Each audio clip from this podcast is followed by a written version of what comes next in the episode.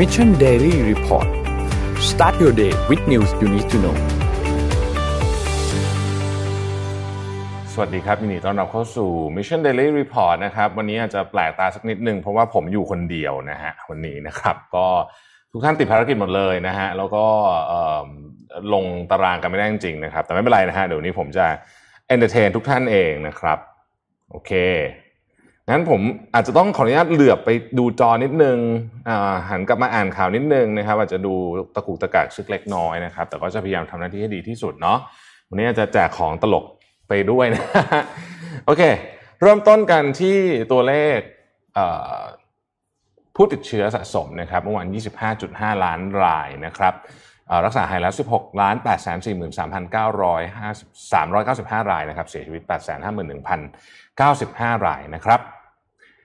ผู้ติดเชื้อในไทยนะครับเพิ่มขึ้น 5 คนนะครับยังคงเป็นผู้ติดเชื้อจากการเดินทางกลับจากสเตทควอรันทีนนะครับรวมทั้งหมด 3,417 คนนะครับผู้เสียชีวิตยังไม่มีเพิ่มเติมนะครับ ก็ยังถือว่าต้องบอกว่าต้องติดตามสถานการณ์ที่พม่าอย่างใกล้ชิดนะเพราะว่าผมคิดว่า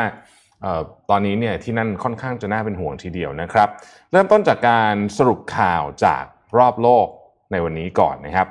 ข่าวจากรอบโลกในวันนี้เนี่ย ต้องบอกว่าเริ่มเริ่มก็ต้องเริ่มที่พม่าก่อนเลยนะฮะพม่าตอนนี้นี่ก็ดูแล้วแนวโน้มเนี่ยน่ากลัวทีเดียวนะครับ แล้วก็ประเทศไทยก็ต้องเข้มงวดในเรื่องประเด็นของผู้ที่จะข้ามชายแดนมาอย่างมากนะครับอินโดนีเซียเมื่อวานนี้มีพบ 2,775 เคสนะครับเคสรวมทั้งหมด 177,517 เคสนะครับมีผู้เสียชีวิต 7,500 คนแล้วนะครับ ที่รัสเซียนะฮะเมื่อวานนี้รัสเซียผ่าน 1 ล้านคนไปแล้วนะฮะ เป็นอีกหนึ่งประเทศนะครับที่ผ่าน 1 ล้านคนไปนะครับแล้วก็โตเกียวเมื่อวานนี้นะฮะมีผู้ติดเชื้อทั้งหมดเพิ่มขึ้น 170 คนนะครับแอร์เอเชียครับแอร์เอเชียบอกว่าต่อไปนี้เนี่ยใครไปเช็คอินที่สนามบินนะฮะสนามบินตอนนี้เริ่มที่ต้นที่มาเลเซียก่อนเนี่ยใครไปเช็คอินที่สนามบินเนี่ยนะครับจะต้องเสียเงินเพิ่มประมาณสักเกือบเกือบห้าเหรียญนะครับอันนี้เป็นการลด operation ของแอร์เอเชียก็คือ จะสนับสนุนให้ผู้เดินทางเนี่ยเช็คอินมาในออนไลน์นะฮะ นี่ญี่ปุ่นนะครับญี่ปุ่นนี่เป็นประเทศผู้ผลิตแมสที่ผลิตเยอะมากนะครับ แล้วก็ตอนแรกเขาก็แน่นอนก็ต้องคล้ายๆกับว่าเหมือนกับต้องหยุดส่งออกไปก่อนสักระยะหนึ่งนะครับ ตอนนี้กลับมาส่งออกใหม่ได้แล้วนะฮะก็โทษนะครับขอขออนุญาตขออนุญาตสดนิดนึงนะกล้องมันเอียงกล้องมันเอียง กลับมาส่งออกใหม่ได้แล้วนะครับก็จะส่งออกมาที่อินเดีย อินโดนีเซีย มาเลเซีย แล้วก็ประเทศไทยญี่ปุ่นเนี่ยนะครับมีกำลังการผลิตในการส่งออกหน้ากากถึง 20 ล้านชิ้นนะครับอินโดนีเซียเมื่อวานประกาศตัวเลขของ inflation ออกมานะครับอยู่ที่ 1.32%นะครับรัฐวิกตอเรียเมื่อวานนี้มีผู้เสียชีวิตเพิ่มขึ้นอีก 5 รายนะครับก็ค่อนข้างเรียกว่าน้อยที่สุดตั้งแต่วันที่ 15 สิงหาคมเป็นต้นมาก็ว่าได้นะครับที่ เกาหลีใต้นะฮะเกาหลีใต้บอกว่าดีโอต้องตอนนี้ต้องจะช่วยเศรษฐกิจต้องไปเพิ่ม government spending นะครับก็มีการคาดหมายจะว่าจะเพิ่มค่าใช้จ่ายภาครัฐเนี่ยอีก 8.5%นะครับโดยปีหน้าเนี่ยนะฮะจะมีการใช้ใช้จ่ายภาครัฐเนี่ยอยู่ที่เกือบเกือบ5แสนล้านเหรียญสหรัฐนะครับญี่ปุ่นฮะตัวเลขผู้ว่างงานเนี่ยกระโดดขึ้นไปอยู่ที่ 2.9%ซึ่งสำหรับประเทศญี่ปุ่นเนี่ยสูงมากนะฮะ เราอาจจะคิดว่าตัวเลขนี้ฟังดูแล้วก็ไม่ได้เยอะเท่าไหร่นะฮะแต่ว่าสำหรับญี่ปุ่นนี่ถือว่าสูงมาก ๆ เลยนะครับแอสตราเซเนกานะครับเริ่มทดลองวัคซีนที่มีโค้ดเนมว่า AZD 1222 แล้วนะครับ กับแคนดิเดต30,000 คนนะครับ นี่เป็นหนึ่งในวัคซีนที่ต้องบอกว่า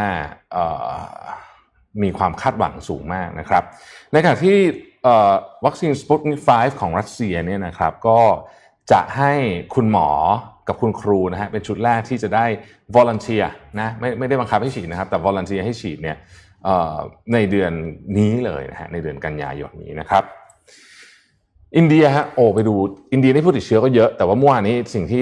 น่ากลัวไม่แพ้จำนวนผู้ติดเชื้อก็คือการประกาศตัวเลข GDP ของอินเดียออกมาในไตรมาสที่2นะครับ GDP ไตรมาสที่ 2 อินเดียเนี่ยหดตัวไปฟังดีๆนะฮะ23.9%นะครับ GDP หดตัวไป 23.9% year on year นะครับ อ้เป็นเป็นตัวเลขที่สูงจริงๆนะครับในขณะที่ตุรกีนะครับตุรกีเองก็หนักหนาสาหัสเหมือนกันนะครับหดตัวไป 9.9%นะครับฮ่องกงนะครับฮ่องกงกำลังจะเริ่มเปิดเทอมโรงเรียนชุดแรกในวันที่ 23 กันยายนนี้แล้วนะครับก่อนหน้านี้เนี่ยนักเรียนของฮ่องกงกว่าประมาณเกือบเกือบล้านคนเนี่ยเก้าแสนกว่าคนเนี่ยนะฮะต้องเรียนหนังสือจากบ้านนะครับ ตอนนี้ก็จะกลับมาเปิดได้แล้วนะครับ ฟิลิปปินส์ทุกวันมี report เคสทั้งหมด 3,400 เคสนะครับ ตอนนี้รวมกัน 220,000 เคสนะครับ เป็นอันดับหนึ่งใน อาเซียนนะครับมีข่าวออกมาด้วยว่าตอนนี้เนี่ยฟิลิปปินส์กำลังจะออบอกว่าเป็นแคนดิเดตนะในการทดลองวัคซีนจาก Sinovac Biotech นะครับซึ่งก็อีกเป็นอีกหนึ่งหนึ่งวัคซีนที่อยู่ใน stage ที่ 3 นะครับ ที่ฮ่องกงช่วงนี้ฮ่องกงทำ test เยอะมากนะฮะแต่เมื่อวานนี้เนี่ยหน่วยงานด้านมนุษยชนของฮ่องกงออกมา แสดงความกังวลถึงข้อมูลที่รัฐบาล เก็บไปนะครับเพราะว่าเป็นข้อมูล DNA นั่นเองนะครับซึ่ง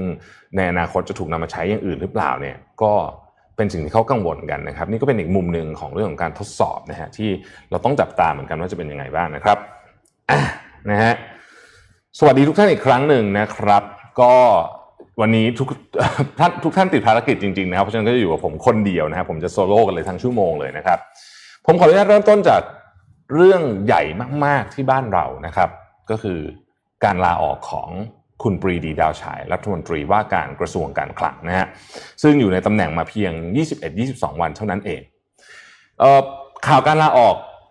สะพือเรียกว่ากระคือไปทั่วโซเชียลมีเดียคงไม่ต้องไปเล่าอะไรให้ฟังอีกแล้วนะครับแต่ว่าสิ่งที่ผมจะพูดต่อจากนี้เป็นความคิดเห็นส่วนตัวกับเรื่องนี้แล้วกันนะฮะว่ามันมันเกิดอะไรขึ้น ผมเชื่อว่าประเด็นของการลาออกในครั้งนี้เนี่ย มีอยู่ 2 ประเด็นที่น่าจับตา อันที่ 1 ก็คือการขัดแย้งกับนักการเมืองนะครับ ในที่นี้ก็คือคุณสันติพร้อมพัฒน์รัฐมนตรีช่วยว่าการกระทรวงการคลังนะฮะตั้งเราเห็นตั้งแต่ตอนที่ประชุมคอรมอสัญจรที่ระยองแล้ว ประเด็นที่ 2 ก็คือตัวเลขเศรษฐกิจแต่ผมคิดว่าเรื่องนี้เนี่ยไม่ไม่น่าจะเป็นประเด็นเท่าข้อแรกเหตุผลเพราะว่าตัวเลขเศรษฐกิจเนี่ยคุณปรีดีคงเห็นมามาก คือคือต้องเนี่ยต้องเห็นข้อมูลมาเกือบหมดอยู่แล้ว สิ่งที่น่าสนใจในประเด็นนี้ก็คือ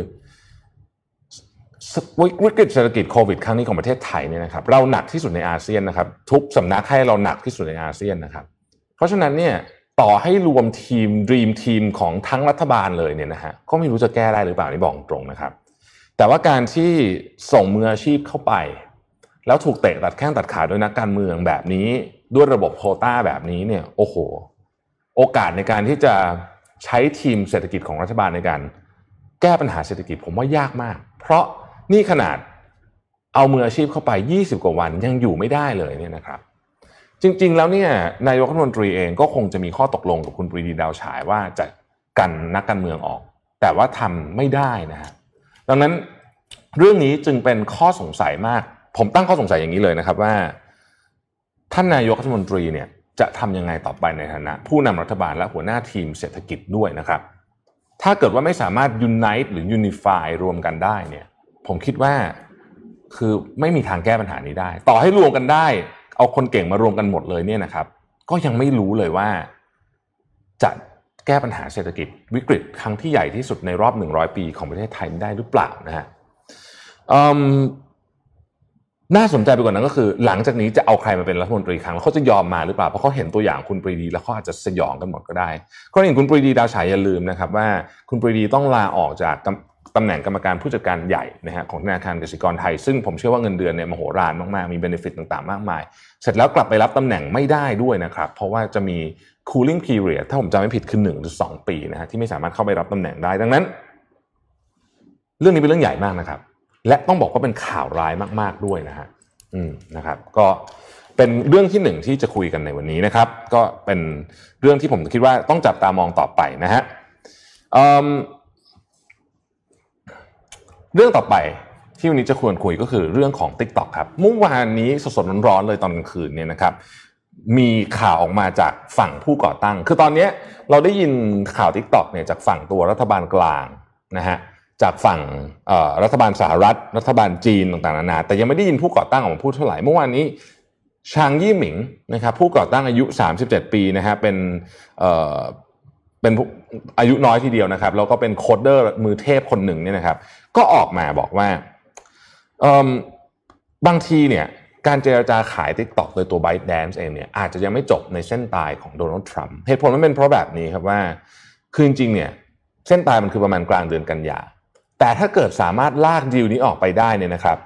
ถึงเดือนพฤศจิกาตอนที่เลือกตั้งสหรัฐเนี่ยทั้งหมดทั้งมวลอาจจะไม่เป็นแบบนี้แล้วก็ได้ ในข้อมูลที่ผมได้มาจาก Silicon Dragon Venture เนี่ยนะครับ เป็นหน่วยงานที่เป็นสำนักคล้ายๆ กับเหมือนกับสำนักข่าวหนึ่งนี่นะฮะคือเขาก็บอกว่าจริง ๆ เนี่ยเเรื่องนี้มันเป็นไม่ได้เกี่ยวกับเรื่องราคา มันเป็นเรื่องของ pride ของผู้ก่อตั้งเอง ตัวผู้ก่อตั้งเองไม่อยากที่จะเหมือนถูกบีบบังคับแบบนี้นะครับ ดังนั้นเนี่ยเกมที่น่าจะเกิดขึ้นในตอนนี้ก็คือ อาจจะเตะถ่วงใช้คำนี้แล้วกันนะครับ เตะถ่วงเรื่องของการขายเนี่ยให้ข้ามเดือนพฤศจิกาไปก่อนโดย วิธีการจริง ๆ ก็ไม่ยากอะไรนะครับ ก็ ให้รัฐบาลฝั่งรัฐบาลจีนเองเนี่ยก็สามารถที่จะคล้ายๆกับว่ายื่นเรื่องให้ b y d a n c e เนี่ยชะลอการขายไปก่อนทรงฝั่ง b y d a n c e ที่สหรัฐเองอ่าทิกตอกที่สหรัฐเองเนี่ยก็สามารถยื่นเรื่องกับศาลได้เพื่อ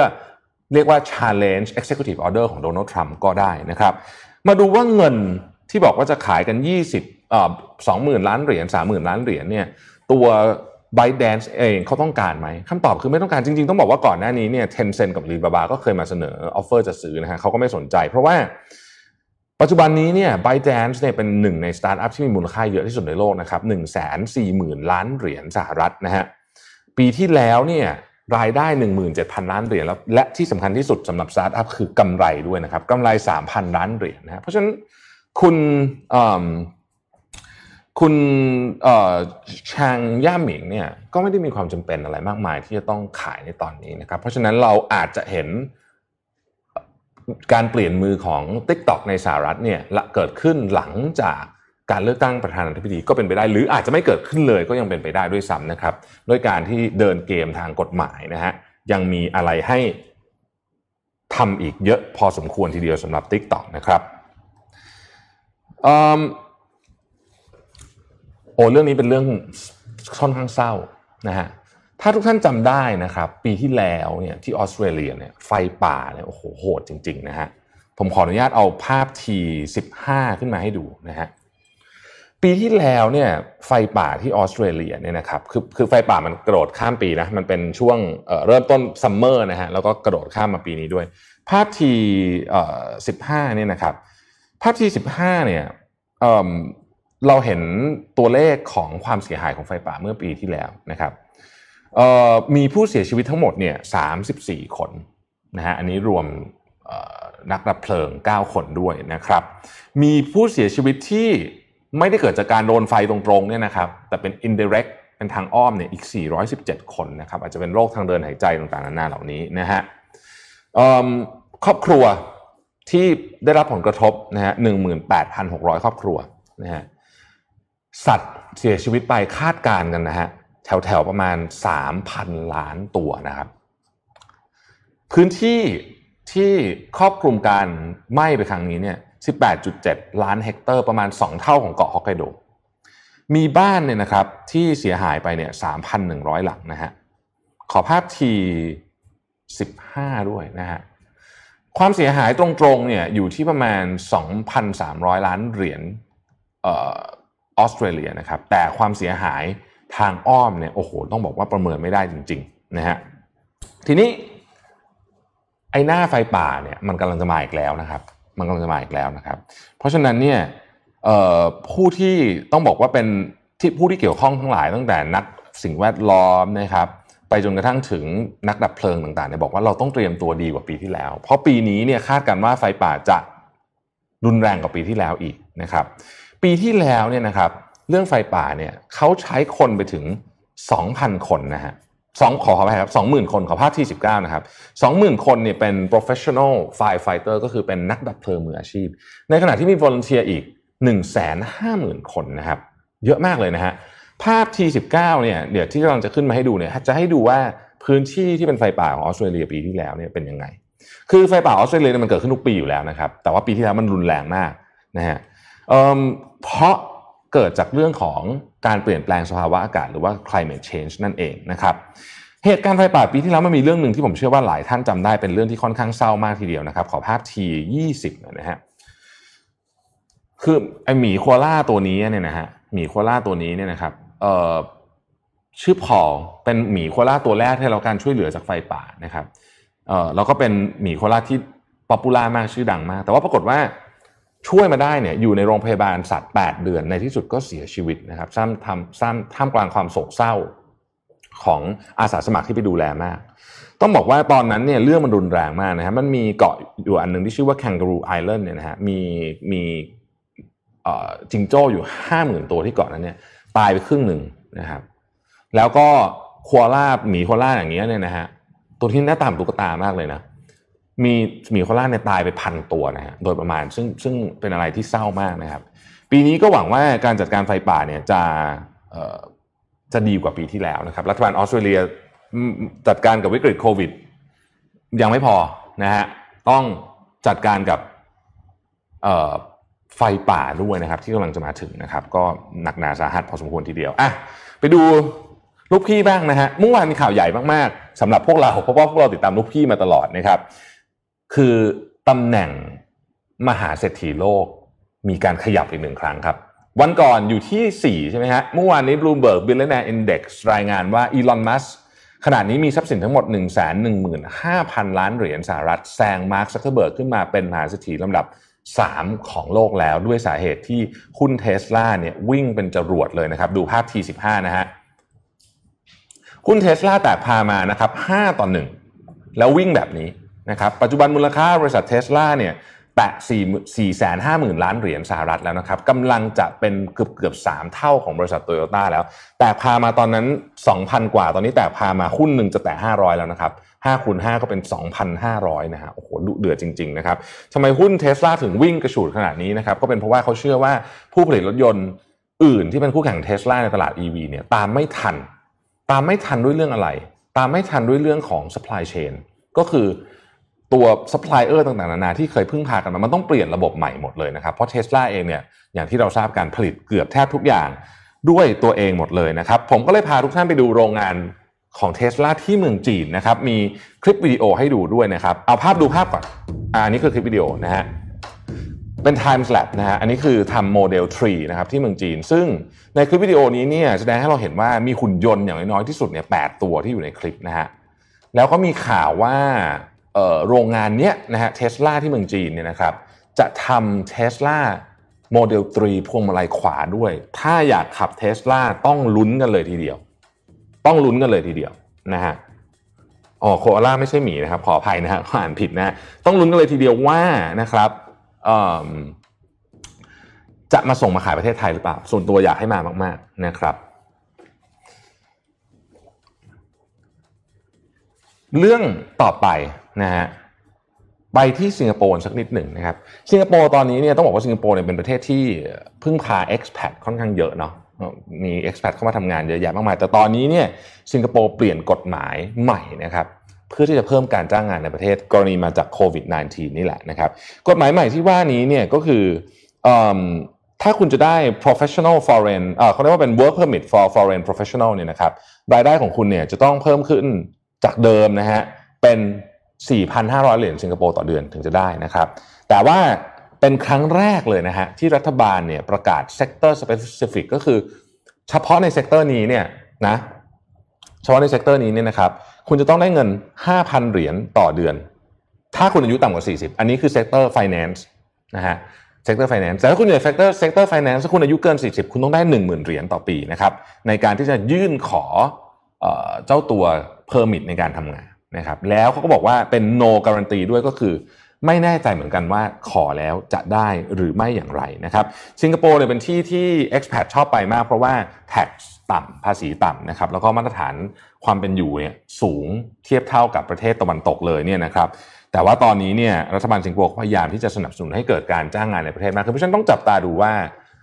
เรื่องนี้เนี่ยจะทำให้บริษัทต่างๆ โดยเฉพาะบริษัทการเงินที่มีศูนย์กลางอยู่ที่ประเทศสิงคโปร์ทั้งหลายธนาคารต่างๆในโลกนี้เนี่ยนะครับอยู่สิงคโปร์กันหมดเนี่ยนะฮะจะมีปัญหาเรื่องนี้หรือเปล่านะครับอะโหเรื่องที่8นะฮะวันนี้นี่คือข่าวที่8ของวันนี้นะครับเป็นเรื่องร้อนๆจากอังกฤษเลยนะฮะคือมันมีออกการออกมาเปิดเผยนะครับ อันนี้เป็นการขุดแงะโดย Financial Times นะครับสุดยอดสำนักข่าวในการสืบสวนสอบสวนเนี่ยนะฮะ เขาบอกว่าตั้งแต่มีวิกฤตโควิด -19 เนี่ยรัฐบาลอังกฤษเนี่ยนะครับ จ่ายเงินไปแล้วกว่า 100 ล้านปอนด์สำหรับบริษัทที่ปรึกษาครับ โอ้เยอะมากนะฮะแล้วมาปรึกษาเรื่องอะไรนะฮะมาปรึกษาเรื่องการหาซื้อ PPE นะครับก็คือชุด protect personal protective equipment เนี่ยนะครับปรึกษาเรื่องการ test and trace นะฮะเช่นการทำแอปในการติดตามตัว ปรึกษาเรื่องการประชาสัมพันธ์ต่างๆนานาเหล่านี้ หรือแม้แต่การปรึกษาเรื่องการหาเครื่องช่วยหายใจให้กับโรงพยาบาลนะครับ บริษัทใหญ่ ๆ ทั้งหลายเนี่ยนะฮะมีสัญญากับรัฐบาลอังกฤษหลังจากวิกฤตโควิด -19 เนี่ย 106 สัญญา มูลค่ารวม 109 ล้านปอนด์นะครับ ก็เลยมีคนตั้งข้อสงสัยว่าต้องใช้เงินเยอะขนาดนี้จริง ๆ เหรอนะครับ บริษัทเหล่านั้นเนี่ยประกอบไปด้วย และและยังมีอีกที่ผมอ่านชื่อนี่เป็นเพียงจำนวนหนึ่งเท่านั้นนะครับ PwC Deloitte นะครับ McKinsey นะครับ Bain นะฮะ BCG Boston Consulting Group ยกตัวอย่างนะครับ ยกตัวอย่าง มีสัญญาอันหนึ่งเนี่ยนะครับกับ McKinsey มูลค่า 560,000 ปอนด์ที่ว่าจ้าง McKinsey ให้พูดถึง Vision Purpose แล้วก็ Narrative Vision วิสัยทัศน์ จุดประสงค์ แล้วก็คำอธิบายนะฮะของตัวเทสของรัฐบาลอังกฤษ ต้องจ้าง McKinsey มาทำเลยนะฮะหรือว่าอีกอันหนึ่งเนี่ยนะครับเอ่อ PwC นะฮะ PwC เนี่ยได้ไปทั้งหมด 11 contract นะ11 สัญญาด้วยกันนะครับ มีมูลค่าทั้งหมด 21 ล้านปอนด์นะฮะ อันนี้เป็นให้คำปรึกษานะครับ เกี่ยวกับเรื่องของการให้กู้ยืมเงินของธนาคารนะฮะ PA Consultant นะครับ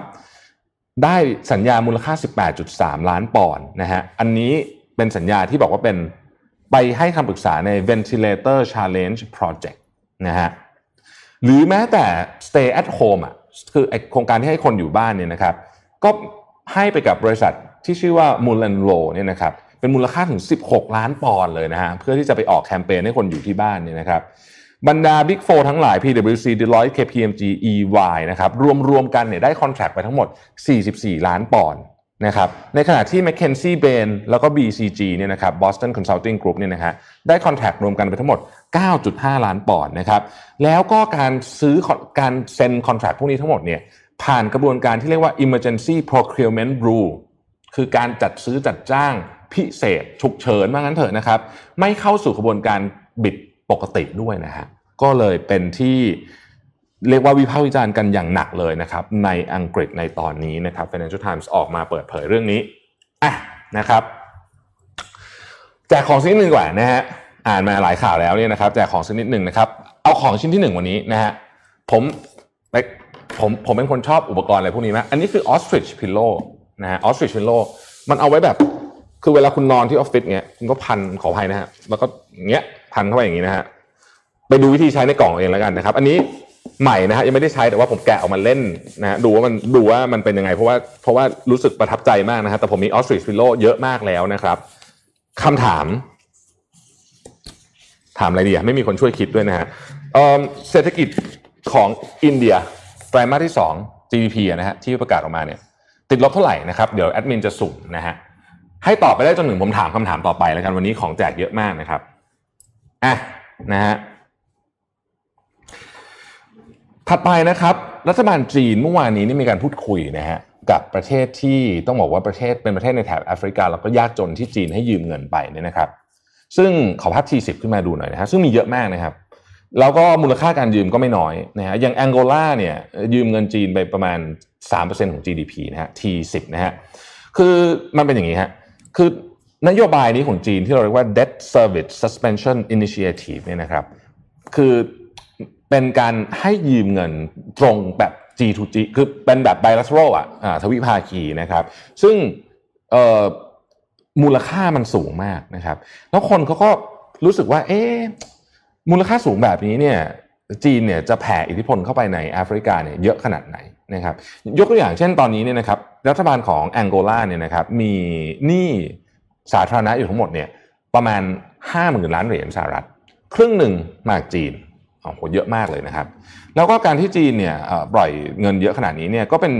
คือคือประเทศไหนที่จีนทำคล้ายๆกับเครดิตสตัดดี้แล้วเนี่ย IMF ก็จะตามด้วยนะฮะคือ IMF ก็จะให้ให้การปล่อยสินเชื่อเนี่ยสอดคล้องไปกับสิ่งที่รัฐบาลจีนปล่อยด้วยนะครับอะเพราะฉะนั้นก็ต้องติดตามมันต่อไปนะฮะดูเป็นประเด็นที่ใหญ่โตทีเดียวในเรื่องนี้นะครับพาทุกท่านไปที่บราซิลครับพาท่านไปบราซิลนะครับ ประธานาธิบดีโบนาเซโรนะฮะเชื่อหรือไม่เชื่อหรือไม่ว่า ตอนอตอนนี้นะฮะสถานการณ์ที่บราซิลเนี่ยเริ่มดีขึ้นละนะครับ คือดีขึ้นคือไม่ใช่หายนะคือนิ่งขึ้นนะฮะตัวเลขผู้ติดเชื้อไม่ได้เยอะขึ้นเออก็เลยมีการพูดถึงเรื่องของการเลือกตั้งในปี 2022 เลือกตั้งประธานาธิบดีในปี 2022 นะครับ เชื่อหรือไม่ว่าโบนาเซโรเนี่ยนะครับเรตติ้งขึ้น ในเดือนมิถุนายนเนี่ยนะครับเรตติ้งของโบนาเซโรเนี่ย อยู่ที่ 32%ตอนนี้เนี่ยอยู่ที่ 37%เรตติ้งในตอนนี้สูงที่สุดตั้งแต่รับตำแหน่งมา เฮ้ยมันเป็นอย่างนั้นได้ไงอะนะฮะงงมากๆ เพราะว่าเราฟังข่าวมาตลอดว่าโบนาเซโรนี่ทั้งรับมือกับโควิด ก็ไม่ดี ไอ้นู่นไอ้นี่ก็ไม่ดีนะฮะไล่รัฐมนตรีสาธารณสุขออกเอาพรรคพวกเข้ามา แล้วก็มีข้อหาคอร์รัปชันที่ถูกฟ้องที่ศาลเฮ้ยทำไมถึงเรตติ้งขึ้นนะครับเรตติ้งขึ้นเพราะว่าอย่างนี้ครับผม นโยบายล่าสุดของประธานาธิบดีเนี่ยนะครับมีการแจกเงินนะฮะเดือนละประมาณ 100 เหรียญสหรัฐนะฮะก็คือประมาณสัก 3,000 บาทเนี่ยซึ่งต้องบอกว่าเยอะมากสำหรับที่บราซิล เพราะว่าหลายคนทำงานยังไม่ได้เงินเยอะเท่านี้เลยนะครับตอนนี้เนี่ยบราซิลแจกเงินเดือนละ 10,000 ล้านเหรียญสหรัฐนะฮะซึ่งแน่นอนว่านี่สาธารณะนี่เพิ่มขึ้นมหาศาลเลยทีเดียว แต่การแจกเงินแบบนี้เนี่ย ทำให้ความนิยมของเขาเนี่ยเพิ่มขึ้นอย่างมากในในในเขตเอายกตัวอย่างแล้วกันนะครับ ในเขตพื้นที่ด้านเหนือนี่ซึ่งเป็นพื้นที่ที่ค่อนข้างยากจนนี่นะครับเอ่อในเดือนธันวาคมเนี่ยความนิยมของบอนเซโรเนี่ยอยู่ที่ 22%นะฮะเดือนเนี้ยเพิ่งสำรวจใหม่เนี่ย35%เลยนะครับ คือบอนเซโรเนี่ยอยู่ดีๆคือไม่ใช่อยู่ดี คือเขามีวิธีการทำคำถามคืออินเดียเขาไม่ใช่อินโดอินเดียอินเดียครับคำถามคือ ทำยังไงนะฮะวิธีการของโบนเซโรก็คือว่าตัวโบนเซโรเองเนี่ยพูดถึงเรื่องของโควิด -19 เนี่ยโดยการคล้ายๆกับโยนความผิดไปให้กับบรรดาผู้ว่าการรัฐนะฮะแล้วก็นายกเทศมนตรีของเมือง ที่บอกว่าบริหารจัดการได้แย่นะครับเขาบริหารจัดการได้ดีแล้ว แล้ว somehow มัน work ด้วยนะฮะในขณะเดียวกันโบนาเซโรเองเนี่ยก็ต้องยอมรับว่าเนื่องจากว่าเขาไม่สนใจเรื่อง social distancing อะไรใดๆทั้งสิ้นเนี่ยนะครับก็เลยออกมาพบปะกับประชาชนเยอะมาก ในช่วงเวลาโควิด ก็เลยอาจจะเป็นอีกอันหนึ่งที่ได้คะแนนเสียงไปนะครับ ก็น่าสนใจทีเดียวนะครับว่าไม่น่าเชื่อเนาะว่าโบนัสเซโรซึ่งซึ่งซึ่งตัวเลขเนี่ยคือแหมมันมันเพิ่มขึ้นอย่างอย่างอย่างมีนัยยะสำคัญนะครับ จึงเป็นที่มาของคำถามของผมที่จะแจกอันนี้ Blush of the Day ห้ารางวัลนะฮะพร้อมนะฮะคำถาม อ้คำถามเมื่อกี้จบแล้วนะ แล้วเดือนนี้ก็สุ่มเหมือนกันนะครับห้ารางวัลนะครับ โพล่าสุดที่ผมพูดไปเมื่อกี้นะฮะของของประธานาธิบดีบราซิลเนี่ยนะฮะโพล่าสุดความนิยมของเขาอยู่ที่กี่เปอร์เซ็นต์นะครับอ่านะครับ อันนี้คือคำถามสำหรับวันนี้ ทีนี้เข้าช่วงเจ็ดโมงครึ่งดีกว่านะครับ ให้ต่อไประหว่างฟังเจ็ดโมงครึ่งไปด้วยนะฮะเดี๋ยวจบเจ็ดโมงครึ่งจะถามอีกอันหนึ่งนะฮะเจ็ดโมงครึ่งครับผม seven traits of subtly toxic friend นะฮะคือเป็นพวก toxic friend ประเภทอ่อนๆนะครับผมเอาข้อบทความมาจากมีเดียมคุณซูลี่เรเน่นะครับคือถ้า toxic friend แบบหนักๆเนี่ยคุณเห็นรู้ปุ๊บคุณรู้เลย แต่ toxic friend แบบอ่อนๆนะฮะแบบเบาๆเนี่ยแม่ดูยากเหมือนกันนะครับ มีอะไรบ้างไปครับข้อที่หนึ่งครับข้อที่หนึ่งเนี่ยนะครับ คือคนเหล่านี้เนี่ย กล่าวโดยง่าย ๆ เลยก็คือว่าถ้าเกิดคุณอยู่ด้วยกับคนเหล่านี้เนี่ยคุณจะรู้สึกว่าตัวเองไม่ค่อยมีค่า รู้สึกเป็นคนตัวเล็ก รู้สึกว่าฉันนี่มันเป็นคนที่ไม่ภาคภูมิใจในตัวเอง อันนี้เป็นสัญญาณหนึ่งที่หนึ่งนะครับ ข้อที่สองครับ เพื่อนที่เป็น toxic อ่อนๆเนี่ยนะฮะจะไม่เคารพพื้นที่ของคุณเลย พื้นที่เนี่ยคือพื้นอาจจะเป็นพื้นที่จริง ๆ ก็ได้นะครับ พื้นที่ในที่บ้านของคุณ หรือว่าเวลาก็เป็นพื้นที่ชนิดหนึ่งนะครับ คือแบบอยากจะโทรมาตีสองก็โทรทะเลาะกับแฟนตีสองก็โทรมาคือนานๆทีไม่เป็นไรนะฮะแต่นี่คือทำเป็นประจำคือไม่สนใจเลยว่าบา u รี่ของคุณคืออะไรนะครับมันจะเป็นเรื่องเล็กน้อยๆต้องคอยสังเกตนะครับ หยิบของคุณไปใช้โดยไม่บอกอะไรอย่างเงี้ยนะฮะอันที่สามครับความสัมพันธ์ของคุณเนี่ยขึ้นอยู่กับกับ condition ของอีกฝั่งตลอดพูดง่ายก็คือ เพื่อนคนนี้จะต้องบอกว่า ถ้าจะเป็นเพื่อนกับฉันเธอจะต้องทำแบบนี้นะ ฉันชวนเธอออกไปเที่ยวเธอก็ต้องไปเที่ยว ฉันชวนเธอไปปาร์ตี้เธอต้องไปปาร์ตี้ คุณจะ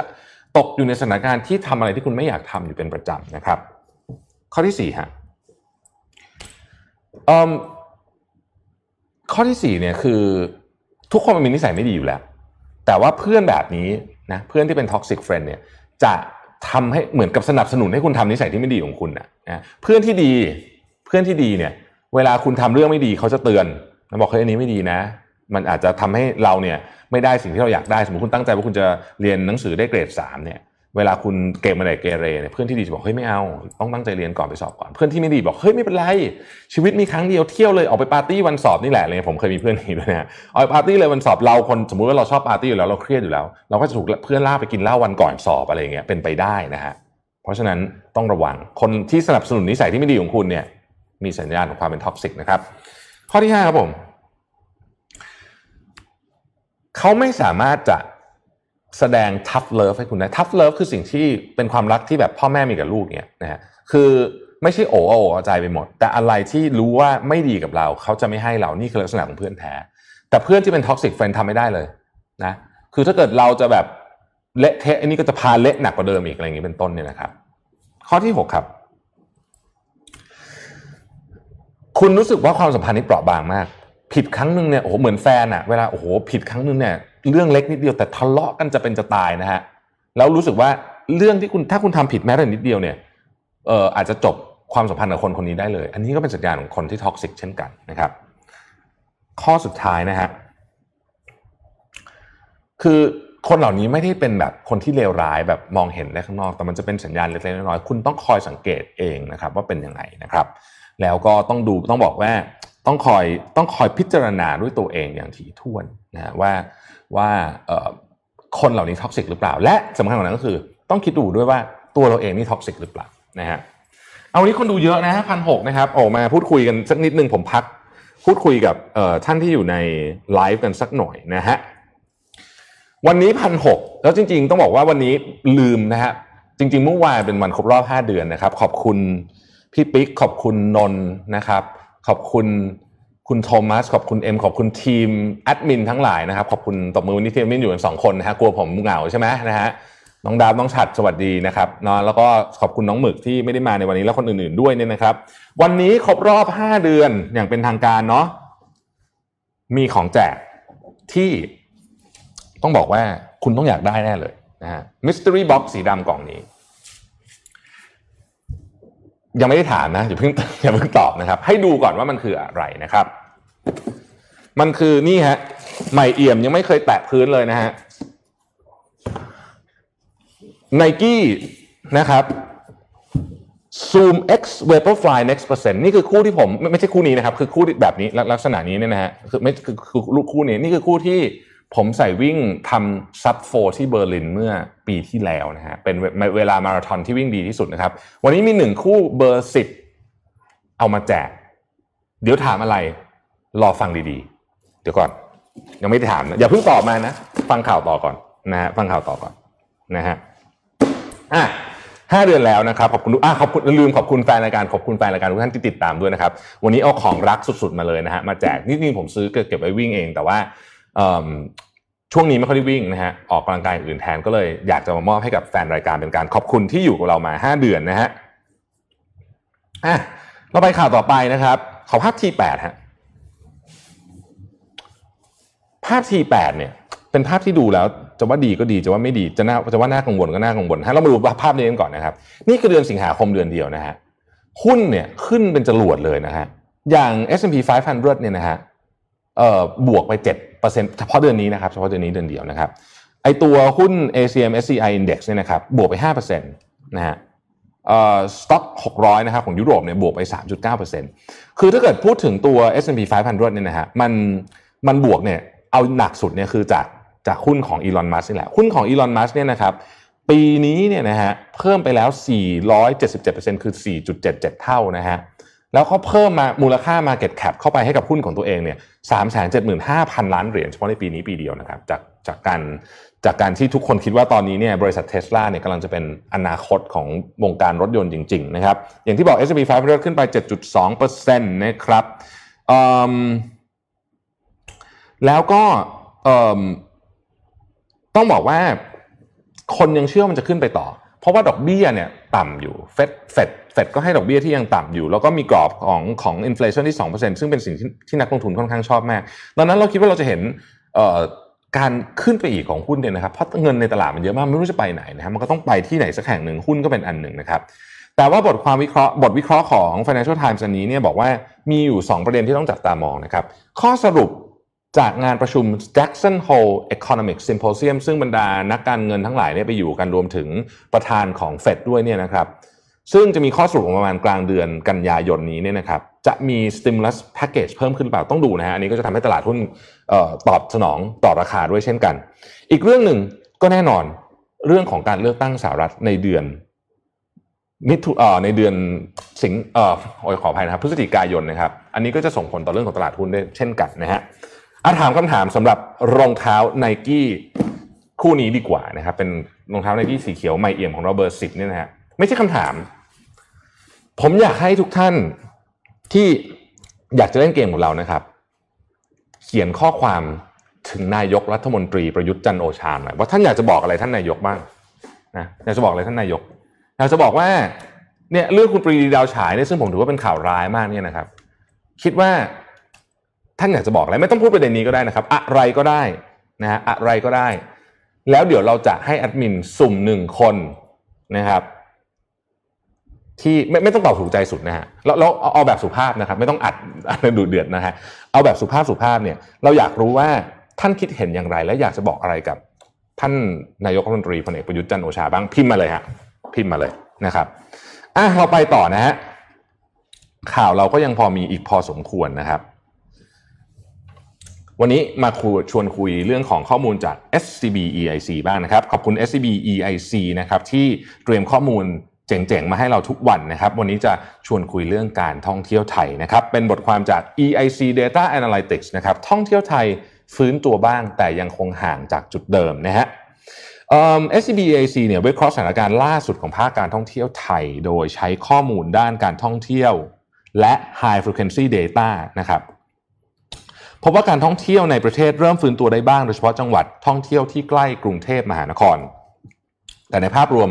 ยังคงต่ำกว่าระดับช่วงการล็อกดาวน์อยู่มากพอสมควรนะครับ และยังมีแนวโน้มอ่อนไหวต่อความเสี่ยงต่อการระบาดระลอกที่ 2 ของโควิด -19 นะครับ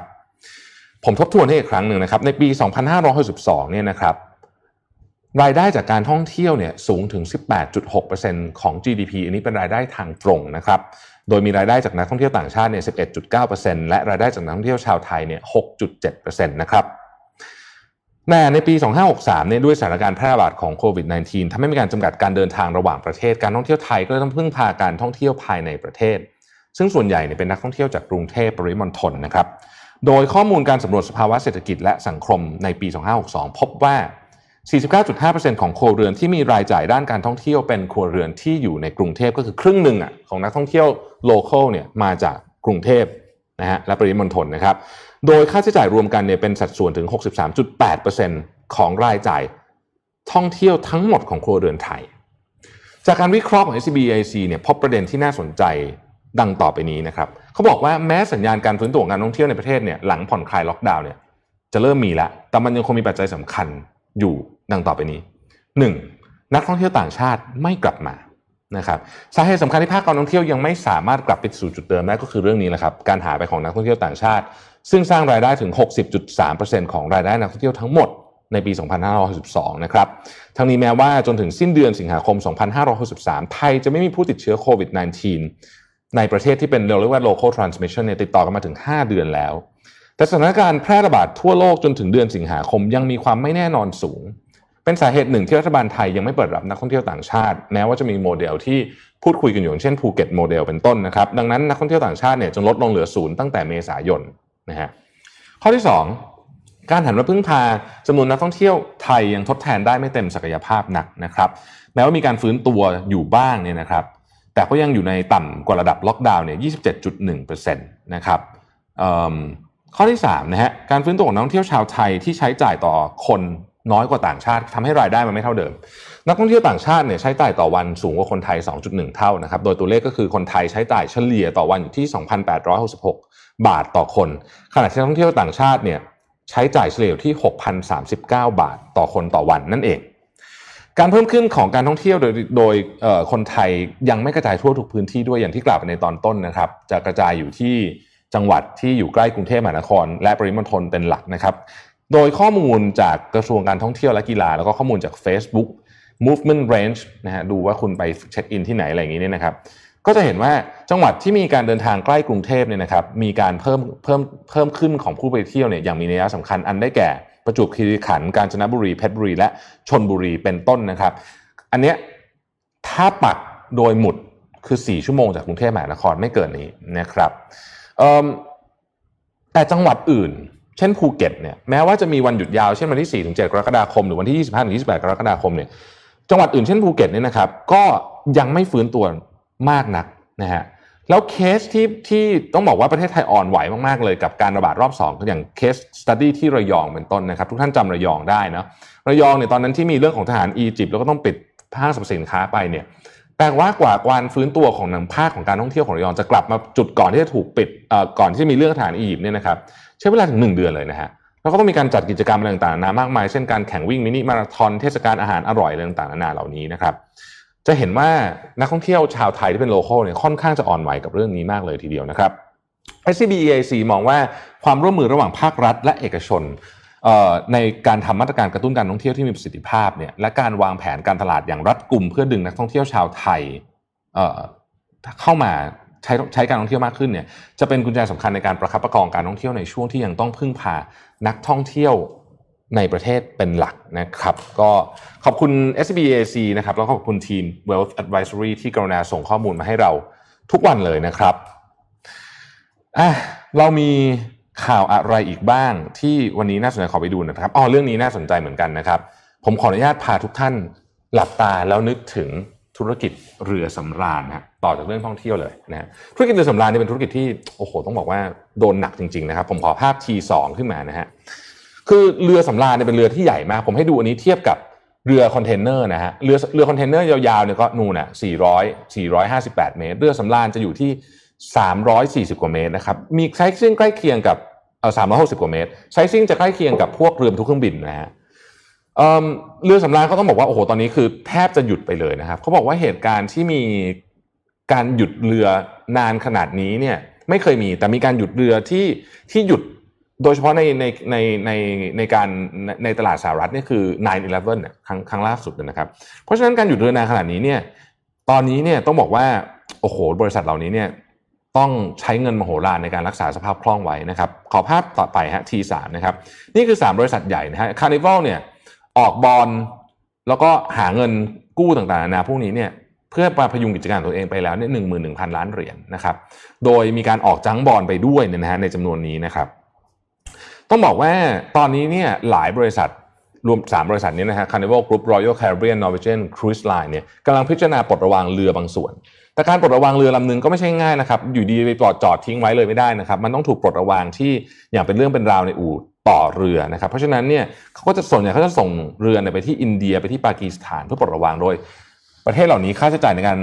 ปลดระวางเรือค่อนข้างถูก แต่ก็ยังแพงมากอยู่ดีนะครับลำหนึ่งใช้เงิน 4-5 ล้านเหรียญสหรัฐนะฮะ ซึ่งต้องบอกว่าตอนนี้เนี่ยสถานการณ์อย่างยกยกตัวอย่างของคาร์นิวัลซึ่งเป็นบริษัทที่ใหญ่ที่สุดเนี่ยนะครับคาร์นิวัลเนี่ยมีคนพนักงานเนี่ยนะครับอยู่บนเรือตอนนี้เลยนะฮะหนึ่งหมื่นสองพันคนกับเรือ 104ลำนะครับที่เพื่อที่ให้ดูแลและ operate เพราะเรือจอดทิ้งไว้เฉยไม่ได้นะครับ การกลับมาของธุรกิจเรือสำราญเนี่ยจึงเป็นเรื่องที่น่าจับตามองว่าจะกลับมาอย่างไรเพราะธุรกิจนี้เป็นธุรกิจที่มีขนาดใหญ่มากนะครับเป็นธุรกิจขนาด 1 5 0 0 0 0 ล้านเหรียญนนะฮะ ไปดูภาพสุดท้ายนะครับภาพ T4 เนี่ยอันนี้ให้ดูว่า Market Share ของแต่ละบริษัทเป็นอย่างไรนะครับเอ่อ Carnival เนี่ยถ้าเกิดดูเรื่องของ Passenger อย่างเดียวเนี่ยก็ประมาณครึ่งหนึ่งเลยนะครับ แล้วก็ตามมาด้วย Royal Caribbean กับ Norwegian Cruise นะครับทางหนึ่งที่จะมีโอกาสให้กลับมาได้นี่ก็คือเรื่องของการให้ความมั่นใจกับผู้บริโภคในเรื่องของสุขอนามัยบนเรือ ซึ่งเป็นเงินเยอะมาก เพราะว่าไม่ไม่ใช่เกี่ยวกับเรื่องการตรวจอย่างเดียวแต่เกี่ยวกับเรื่องการทำประกันด้วยนะครับ นะประกันสุขภาพประกันอะไรต่างๆนะเหล่านี้ซึ่งของพวกนี้เป็นเงินทั้งสิ้นนะฮะข่าวต่อไปเป็นเรื่องที่พาไปเที่ยวอาร์เจนตินานะฮะอาร์เจนตินาตอนนี้เนี่ยมีปัญหาอีกแล้วนะครับคืออาร์เจนตินาเนี่ยนะฮะผิดนัดชำระหนี้มาเก้ารอบแล้วนะฮะในประวัติศาสตร์ของอาร์เจนตินาเนี่ยนะครับแล้วครั้งนี้ก็ดูเหมือนจะมีการผิดนัดชำระหนี้ก้อนมูลค่า 65,000 ล้านเหรียญอีกรอบหนึ่งแล้วนะฮะ คือนักลงทุนก็ต้องบอกว่าเป็นห่วงมากเพราะว่าเศรษฐกิจของอาร์เจนตินาตอนนี้เนี่ยแย่มากๆเลยนะคือถ้าเกิดนับไม่นับเวเนซุเอลาเนี่ยนะครับอาร์เจนตินาเนี่ยก็ตามมาน้องๆเวเนซุเอลาเลยทีเดียวเนี่ยนะฮะ inflation นะครับ inflation ตอนนี้นะเอ่อเงินเฟ้ออะนะฮะ42%นะครับคุณที่อาร์เจนตินานะครับโหดมากๆเลยนะครับเอ่ออาร์เจนตินาตอนนี้เนี่ยมีหนี้ที่เป็นหนี้เอ่อทั้งหมดรวมกันเนี่ยนะครับอยู่ที่ประมาณ 3 2 0 0 0 0 3,000 ล้านเหรียญสหรัฐที่เขากลัวว่าไอ้นี่ก้อนนี้เนี่ยจะมีโอกาสผิดนัดชำระนะฮะซึ่งตอนนี้เนี่ย IMF ก็ได้เข้าไปช่วยเหลือเป็นบางส่วนแล้วนะฮะอาร์เจนตินาตอนนี้เนี่ยนะครับกู้เงิน IMF อยู่เนี่ย44,000 ล้านเหรียญนนะครับตั้งแต่ crisis ปี 2018 และ crisis ปี 2018 นั้นของอาร์เจนตินาเองเนี่ยก็ยังไม่เคยจบนะฮะคือมันยังคงอยู่มาจนถึงทุกวันนี้นะครับ แล้วก็ต้องบอกว่าเศรษฐกิจของอาร์เจนตินาเนี่ยตอนนี้ถูกซ้ำเติมโดยวิกฤตโควิดเนี่ยนะครับดูแล้วเนี่ยเป็นอีกหนึ่งประเทศที่ต้องจับตามองว่าจะเกิด hyperinflation ระดับหลักร้อยเปอร์เซ็นต์หรือเปล่านะฮะมีโอกาสเกิดสูงมากทีเดียวนะครับ ก็น่าเป็นห่วงนะฮะอ่านแล้วก็แอบเป็นห่วงประเทศไทยนิดๆเหมือนกันนะนะฮะภาพเอ่อขออภัยครับข่าวถัดไปพาทุกท่านมารู้จักกับ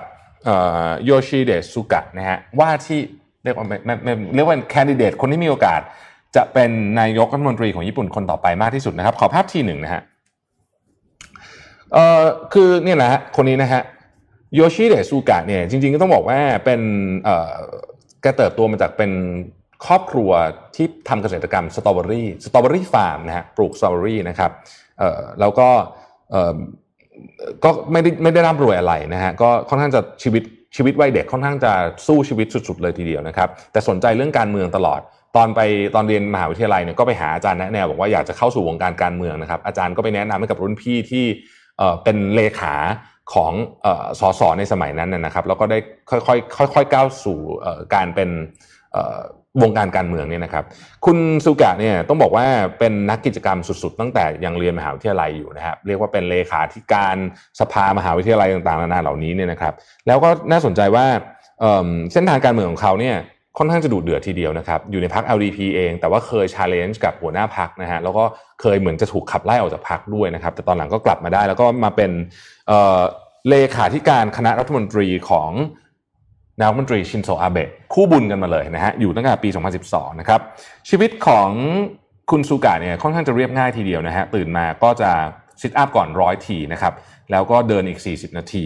นะครับเขาบอกว่าหมอเนี่ยบอกว่าเขาอ้วนเกินไปก่อนหน้านี้ ก่อนหน้านี้เขาน้ำหนัก 77 กิโลนะฮะเขาใช้เวลา 4 เดือนในการ sit-up เช้า sit-up เย็น แล้วก็เดินออกกำลังเดินเร็วออกกำลังกายเนี่ยนะครับ sit-up วันละ200นะฮะเดินเวลา40 นาทีเนี่ยนะครับเขาน้ำหนักลดไป 14 กิโลนะฮะ ในระยะเวลา 4 เดือนนะครับเหลือตัวผอมขนาดนี้นะฮะก็ถือว่าเป็นคนที่เอาจริงเอาจังทีเดียวนะครับ สิ่งที่น่าสนใจเกี่ยวกับคุณสุกะก็คือ เขาเป็นคนที่ทำงานเรียกว่าแทบทุกวันนะครับ แล้วเขาเป็นคนที่เข้าถึงประชาชนมาก เช่น เวลาบางทีเนี่ยมีแบบสอบถามประชาชนเขาไปแจกเองบนสถานีรถไฟฟ้าอะไรอย่างนี้เป็นต้นเนี่ยนะครับ คุณสุกะเป็นผู้บริหารที่ต้องบอกว่าสำหรับญี่ปุ่นค่อนข้างแปลกนะเพราะว่าเป็นคนที่ไม่ดื่มแอลกอฮอล์นะฮะ ปกติคนญี่ปุ่นเนี่ยการดื่มแอลกอฮอล์นี่คือแบบว่าเป็นการเข้าสังคมอย่างหนึ่งนะเป็นแทบจะเป็นนอมของญี่ปุ่นอยู่แล้วเนี่ยนะครับแต่คุณซูกะเนี่ยไม่ดื่มแอลกอฮอล์นะครับแต่เขาบอกว่าเขาเป็นคนที่ชอบกินขนมหวานมากๆ เขาก็เลยต้องพยายามควบคุมน้ำหนักนั่นเองนะครับ อันนี้เป็นมุมน่ารักน่ารักแล้วกันนะของว่าที่ออกไม่ใช่ไม่ใช่แคนดิเดตคนสำคัญนะครับที่จะเป็นมีโอกาสเป็นนายกรัฐมนตรีของญี่ปุ่นต่อไปนะครับอะ มี SCB EIC อีกวันหนึ่งอีกอีกอีกอันหนึ่งนะครับ ซึ่งวันก่อนเรายังไม่ได้อ่านวันนี้อยากจะอ่านให้ฟังนะครับ ผมเล่าแบบนี้นะฮะคืออันนี้พูดถึงเรื่องของตลาดที่อยู่อาศัยนะครับ ตลาดที่อยู่อาศัยเนี่ยนะครับเอ่อกระทบจากโควิด -19 เยอะมาก อันนี้เราพูดถึงเฉพาะ sector ที่เป็นที่อยู่อาศัยเท่านั้นนะฮะไม่ใช่อสังหาทั้งหมดเนี่ยนะครับ คือการระบาดของโควิด -19 เนี่ยต้องบอกว่าซ้ำเติมให้ตลาดที่อยู่อาศัยที่อ่อนแออยู่แล้ว จากการชะลอตัวของเศรษฐกิจ นะฮะแล้วมาตรการ LTV จำได้ไหมปีที่แล้วนะฮะมาตรการ LTV เนี่ยซึ่งมันก็หดตัวอยู่แล้วของมันเนี่ยนะครับแต่พอมาเจอโควิดปั๊บก็เรียบร้อยเลยนะฮะหดตัวแบบมโหฬารโดยช่วงครึ่งปีแรกของปี 2020 เนี่ยยอดขายที่อยู่อาศัยเนี่ยหดตัวลงไปถึง 45%นะครับเทียบกับปีก่อนนะฮะโอ้โหเยอะมากเลยนะฮะจากกำลังซื้อและความเชื่อมั่นของผู้บริโภคที่ลดลงอย่างมาก รวมถึงการปรับลดลงของยอดขายจากต่างชาติโดยเฉพาะประเทศจีนนะครับขณะที่ในฝั่ง supply เนี่ยนะครับ ผู้ประกอบการส่วนใหญ่เนี่ยก็ชะลอเปิดโครงการใหม่ๆเอาไว้ก่อนนะครับโดยเฉพาะคอนโดมิเนียม แล้วก็มาเน้นตลาดแนวราบแทนแนวราบนี่จะเป็น real demand มากขึ้นนะคือจะเป็นความต้องการจริงคอนโดมิเนียมเนี่ยมันจะมี speculative demand คือการซื้อเพื่อไปเก็งกำไรหรือลงทุนต่างๆเนี่ยมากกว่านะครับ EIC คาดการณ์ว่าจำนวนหน่วยขายได้ของที่อยู่อาศัยทั้งปี 2020 เนี่ยจะหดตัวลง 29%โดยในช่วงที่เหลือของปี 2020 ตลาดยังคงมีแนวโน้มซบเซาแม้ว่าหลังจากการคลายล็อกดาวน์ยอดขายกลับมาฟื้นตัวได้ในบางส่วน จากการแข่งขันออกโปรโมชั่นของผู้ประกอบการที่ดุเดือดมากๆนะครับเราเห็นหลายหลายผู้ประกอบการเนี่ยโอ้โหออกโปรโหดมากๆ แต่ภาวะเศรษฐกิจและกำลังซื้อที่ยังฟื้นตัวช้าส่งผลให้ยอดขายโดยรวมยังฟื้นตัวได้ไม่มากนักนะครับขณะที่มูลค่าการโอนกรรมสิทธิ์เนี่ยหดตัวอยู่ที่ 7%มาอยู่ที่ 870,000 ล้านบาทเหตุผลที่มันยังไม่ลดเยอะการโอน ก็เพราะว่ามียอดโอนบางส่วนมาจากยอดขายที่เกิดขึ้นในช่วงปีก่อนๆนะครับ โดยเฉพาะยอดขายคอนโดในปี 2018 ซึ่งตอนนั้นโอ้โหปีนั้นรู้สึกจะขายไปเกือบ 70,000 ยูนิตนะฮะ เริ่มทยอยสร้างเสร็จแล้วนะครับคอนโดใช้เวลาสร้างประมาณ 2 ปีนะฮะสร้างเสร็จแล้วแล้วก็โอนได้ในปีนี้นั่นเองนะครับ5ประเด็นที่ต้องจับตามองสำหรับตลาดที่อยู่อาศัยในช่วง 1-3 ปีข้างหน้าได้แก่ 1. การฟื้นตัวของตลาดจากโควิด -19 โดยภาวะเศรษฐกิจที่หดตัวลงอย่างมาก ส่งผลให้แนวโน้มการฟื้นตัวของภาคอสังหาจะเป็นไปแบบช้าๆนะครับ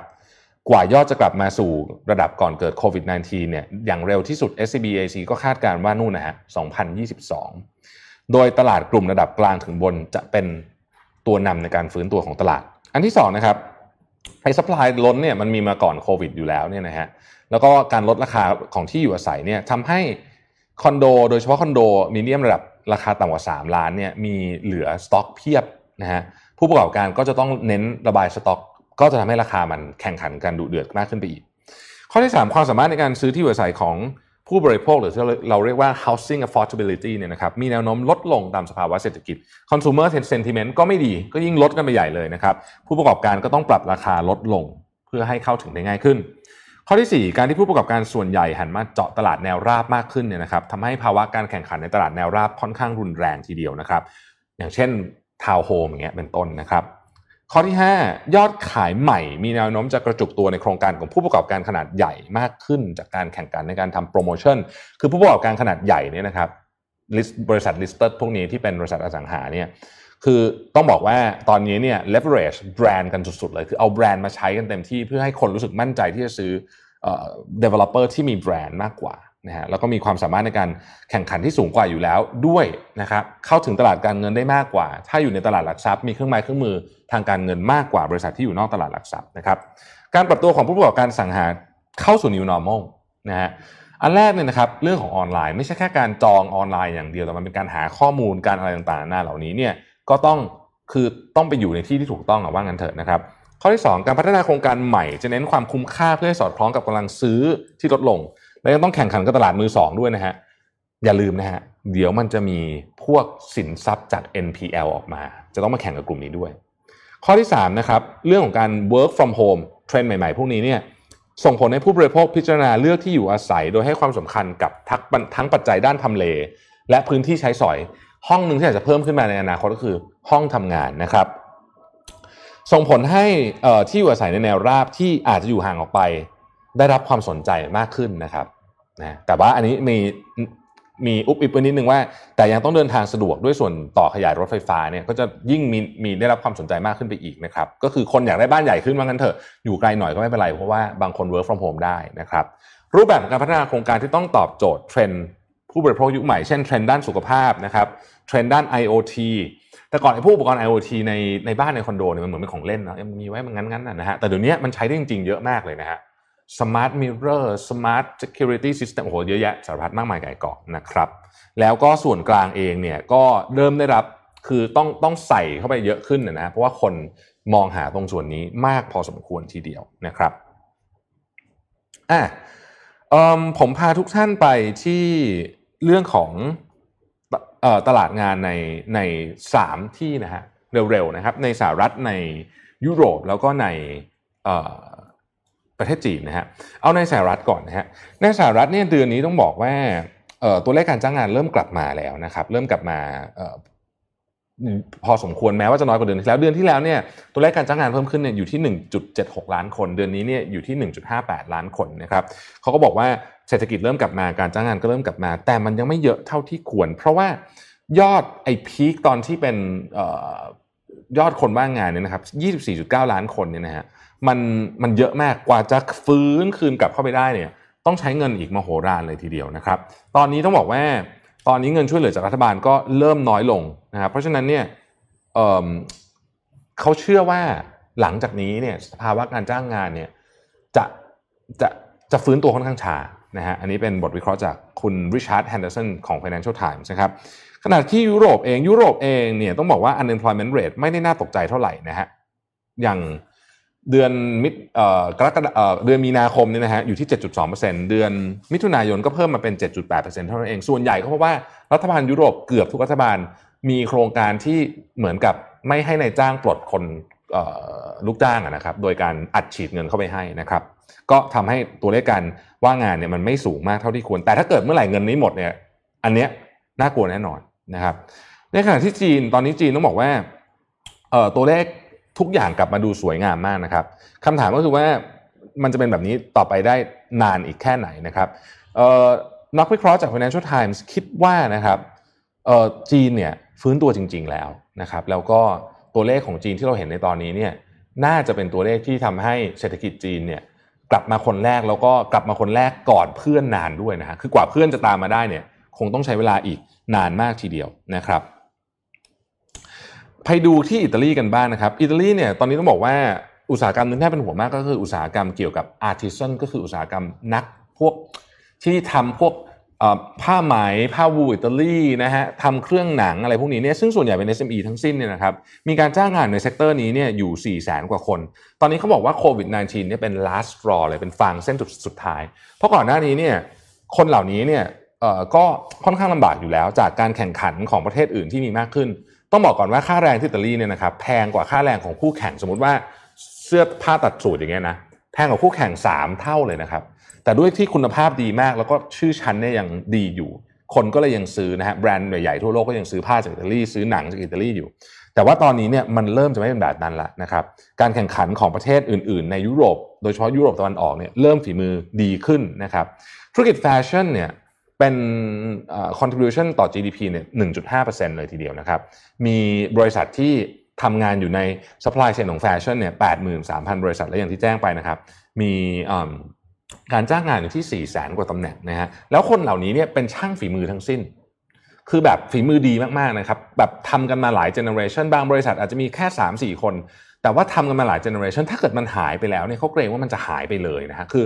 คนเหล่านี้ก็ เพราะถ้าเกิดว่าตกงานก็จะไม่สามารถกลับมาทำของพวกนี้ได้อีกแล้ว งานฝีมือเหล่านี้ก็จะหายไปนะครับโดยเฉลี่ยตอนนี้เนี่ยยอดขายของ Luxury Goods ของอิตาลีเนี่ยลดลงไปประมาณ 40%นะครับแล้วก็ยังไม่มีแนวโน้มว่าจะฟื้นตัวด้วยนะฮะซึ่งถ้าเป็นตัวเลขแบบนี้เนี่ยก็ต้องบอกว่าน่าเป็นห่วงทีเดียวนะครับอะก็8โมงพอดีนะฮะโอ้โหลุยมาคนเดียวนะฮะเจ็บคอมาก โอเคนะครับ ก็ขอบคุณทุกท่านที่ติดตามนะฮะวันนี้อยู่คนเดียวนะครับ ก็ไม่ได้คุยกับใครเท่าไหร่เลยนะครับเนี่ยขอก่อนก่อนจากกันขอในขอดูขอดูเอ่ออะไรอะขอดูคอมเมนต์กันสักนิดหนึ่งนะฮะโอเคนะครับ ก็เยอะมากนะครับ เดี๋ยวค่อยเดี๋ยวค่อยอ่านนะฮะแล้ววันนี้พอพอพอข่าวอ่านข่าวเยอะดันลืมหยิบน้ำใหม่นะฮะนี่ก็พูดคอแห้งมากเลยนะครับ เอาเป็นว่าขอบคุณทุกท่านนะครับ ที่ติดตามเรามาตลอด ห้าเดือนนี้นะครับ แล้วก็พวกเราก็จะตั้งใจทำข่าวที่เเรียกว่ามาอัปเดตกันทุกเช้าแบบนี้นะครับ แล้วก็หากมีอะไรผิดพลาดไปโดยเฉพาะในวันนี้ที่ผมอ่านคนเดียวเนี่ยนะครับ ก็ก็ต้องขออภัยด้วยนะครับ เดี๋ยวเราจะแจ้งแจ้งเราเดี๋ยวเราเลือกนะเลือกเลือกผู้โชคดีนะครับ ที่จะได้รับรองเท้าสีเขียวสะท้อนแสงคู่นี้ไปเนี่ยนะครับ และเป็นรองเท้าที่ผมรักมากเลยนะฮะ เป็นรองเท้าที่ใส่แล้ววิ่งเร็วขึ้นจริงๆอันนี้บอกตามตรงเลยนะครับ ก็วันนี้ขอบคุณทุกท่านมากๆ ที่อยู่กับเรามาจนถึงตอนนี้นะครับ และที่จะที่จะขาดไม่ได้เลยต้องขอขอบคุณ SCB และข้อมูลดีๆจากทีม Wealth Advisory ด้วยนะครับ แล้วพรุ่งนี้พบกันใหม่นะครับ สวัสดีครับ Mission Daily Report